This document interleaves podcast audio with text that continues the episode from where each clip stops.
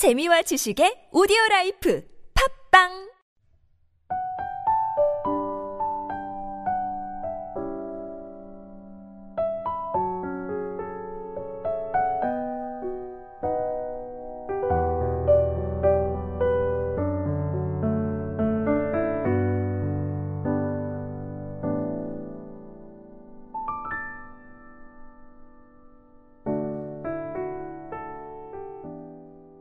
할렐루야. 금요 메시지 성경 통독 시간에 함께하는 지구촌 사랑교회 성도 여러분을 환영하고 축복합니다. 오늘 여러분과 함께 나눌 말씀은 창세기 49장에서 50장 말씀입니다. 야곱의 아들들아, 다 함께 와서 들으라. 너희 아버지 이스라엘의 말을 들으라. 루벤, 너는 내 맏아들, 나의 힘, 나의 산의 다움의 첫 번째 증거, 너는 영에도 절정이고 힘도 절정이다만 엎질러진 물과 같아서 더 이상 정상에 있지 못할 것이다. 내가 아버지의 침상에 올라가 아버지의 잠자리를 더럽혔기 때문이다. 시몬과 레이는 한 통 속, 걸핏하면 합세하여 싸움을 건다. 나는 그들이 꾸미는 복수극에 끼지 않고 그들이 모의하는 격한 싸움에 끼어들지 않을 것이다. 그들은 홧김에 사람들을 죽이고 내키는 대로 소들을 베어버린다. 곱비 풀린 그들의 노여움, 무분별한 그들의 분노에 화가 임할 것이다. 나는 그들을 쓰레기와 함께 내던지고 갈기갈기 찢어진 색종이 조각처럼 이스라엘 전역에 흩뿌릴 것이다. 너 유다야, 내 형제들이 너를 찬양할 것이다. 내 손가락이 내 원수들의 목을 누르고 내 형제들이 내게 경의를 표할 것이다. 유다, 너는 젊은 사자다. 내 아들아, 너는 짐승을 잡아먹고 힘차게 보금자리로 돌아올 것이다. 백수의 왕 사자처럼 웅크린 그를 보라. 누가 감히 끼어들어 그를 방해하랴. 왕권이 유다에게서 떠나지 않을 것이다. 최후의 통치자가 오고 민족들이 그에게 복종할 때까지 유다는 지휘봉을 놓지 않을 것이다. 그는 자기 나귀를 포도나무에 단단히 메고 순종 나귀 새끼를 튼튼한 가지에 맬 것이다. 그는 자기 옷을 포도주에 빨고 자기 겉옷을 붉은 포도즙에 빨 것이다. 그의 두 눈은 포도주보다 검고 그의 이는 우유보다 힐 것이다. 스브로는 바닷가에 자리 잡고 살며 배들의 안전한 항구가 되고 영토는 시동과 맞닿은 곳까지 이를 것이다. 이사갈은 가축 우리 사이에 웅크린 튼튼한 낙이다. 그는 그곳이 얼마나 아름다운 곳인지 그 땅이 얼마나 좋은 곳인지를 알고서 자신의 자유를 포기하고 종처럼 일하게 되었다. 다는 자기 백성을 위해 정의의 문제를 다룰 것이다. 그는 이스라엘 지파들 사이에서 자기 몫을 톡톡히 할 것이다. 다는 풀밭 속의 작은 뱀, 길가에 숨은 치명적인 뱀이다. 말의 발꿈치를 물어 그 위에 탄 거대한 사람들을 떨어뜨린다. 하나님, 제가 주의 구원을 바라고 기다립니다.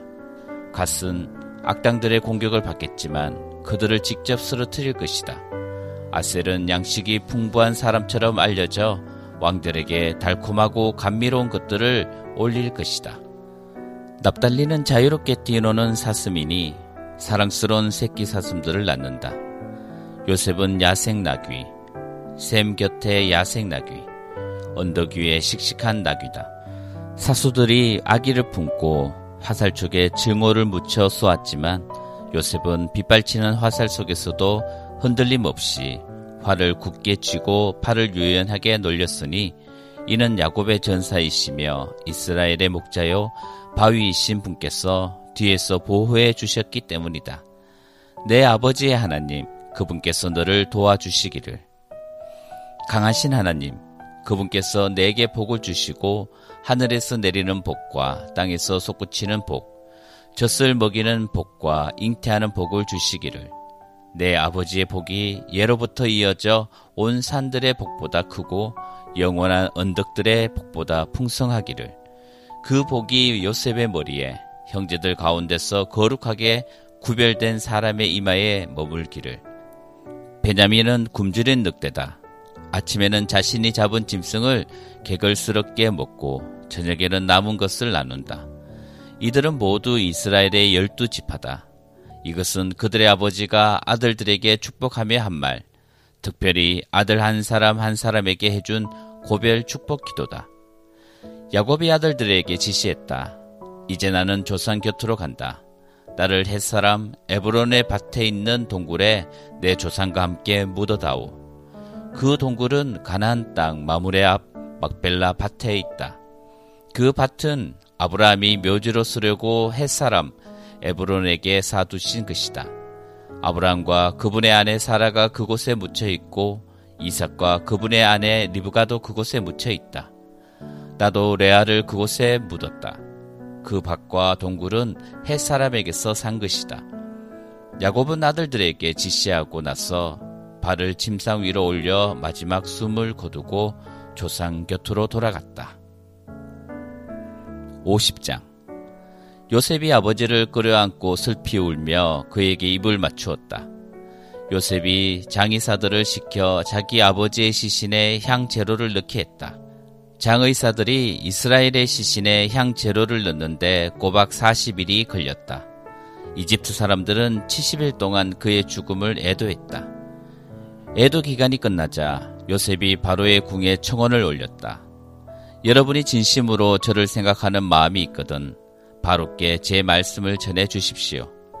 제 아버지께서 제게 맹세하게 하시면서 나는 곧 죽는다. 내가 죽으면 내가 가나안 땅에 마련해 놓은 묘지에 나를 묻어다오 하고 말씀하셨습니다. 부디 제가 올라가서 아버지의 장례를 치르게 해 주십시오. 장례를 마치고 제가 돌아오겠습니다. 바로가 말했다. 그렇게 하시오. 그대의 아버지가 그대에게 맹세하게 한 대로 가서 고인의 장례를 치르시오. 요셉은 아버지의 장례를 치르러 갔다. 바로의 궁에서 일하는 모든 고위 관료들과 이집트의 모든 고위 인사들, 그리고 요셉의 가족들, 곧 그의 형제들과 아버지 집안 사람들이 요셉과 함께 올라갔다. 아이들과 양떼와 소떼는 고센에 남겨 두었다. 전차와 기병들이 그들과 함께 갔다. 그것은 거대한 장례 행렬이었다. 그들은 요단강 건너편 아닷 타작 마당에 이르러 크게 애통하며 애도의 기간을 보냈다. 요셉은 자기 아버지를 위해 7일 동안 장례 예식을 치렀다. 가난한 사람들은 아다타작 마당에서 슬피 우는 모습을 보고 이렇게 말했다. 이집트 사람들이 진심으로 애도하는구나. 그리하여 요단 강가에 있는 그곳이 아벨 미스라임 이집트 사람들의 애도라고 불리게 되었다. 야곱의 아들들은 아버지가 지시한 대로 행했다. 아버지의 시신을 가나안 땅으로 모셔다가 마물의 앞 막벨라 밭에 있는 동굴에 묻었다. 그 밭은 아브라함이 햇사람 에브론에게서 묘지로 사들인 것이었다. 요셉은 아버지의 장례를 치르고 나서 이집트로 돌아왔다. 아버지의 장례를 치르러 요셉과 함께 갔던 형제들도 그와 함께 돌아왔다. 장례를 치르고 나서 요셉의 형들이 서로 말했다. 요셉이 우리에게 원한을 품고 우리가 그에게 저지른 모든 악을 되갚으려고 하면 어떻게 하지? 그래서 그들은 요셉에게 이런 전가를 보냈다. 아버지께서 돌아가시기 전에 분부하시기를 요셉에게 전하여라. 내 형들이 내게 아주 못된 짓을 했으나 너는 내 형들의 죄, 그들의 모든 잘못을 용서해 주어라 하고 말씀하셨습니다. 그러니 아우님, 아버지께서 섬기시던 그 하나님의 종들인 우리가 지은 죄를 용서해 주시겠습니까? 요셉은 이 전가를 받고 울었다. 요셉의 형들이 직접 와서 요셉 앞에 엎드려 말했다. 우리가 아우님의 종이 되겠습니다. 요셉이 대답했다. 두려워하지 마십시오. 내가 하나님을 대신하겠습니까? 보다시피 형님들이 나를 해치려고 악한 일을 꾸몄으나 하나님께서는 그 계략을 선으로 바꾸셔서 나를 이롭게 하셨고 지금 형님들 주위에서 이루어진 모든 일에서 보는 것처럼 수많은 사람들도 살리신 것입니다. 두려워할 이유가 없으니 마음 편히 지내십시오. 제가 형님들과 형님들의 자녀들을 보살피겠습니다. 그는 진심 어린 말로 그들을 안심시켰다. 요셉은 아버지의 집안 식구들과 함께 이집트에서 살았다. 그는 110년을 살면서 에브라임에게서 증손자를 보았다. 문하세의 아들 마길의 아들들까지도 요셉의 자식으로 인정받았다. 마침내 요셉이 형제들에게 말했다. 나는 곧 죽습니다.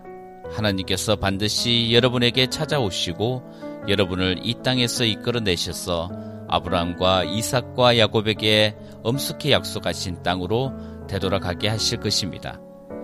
요셉은 이스라엘의 아들들에게 맹세하게 하면서 말했다. 하나님께서 찾아오셔서 여러분이 이곳을 떠나게 될 때에 내 유고를 가지고 가십시오. 요셉은 백열살에 죽었다. 그들이 그의 시신을 향재료로 채우고 이집트에서 입관했다.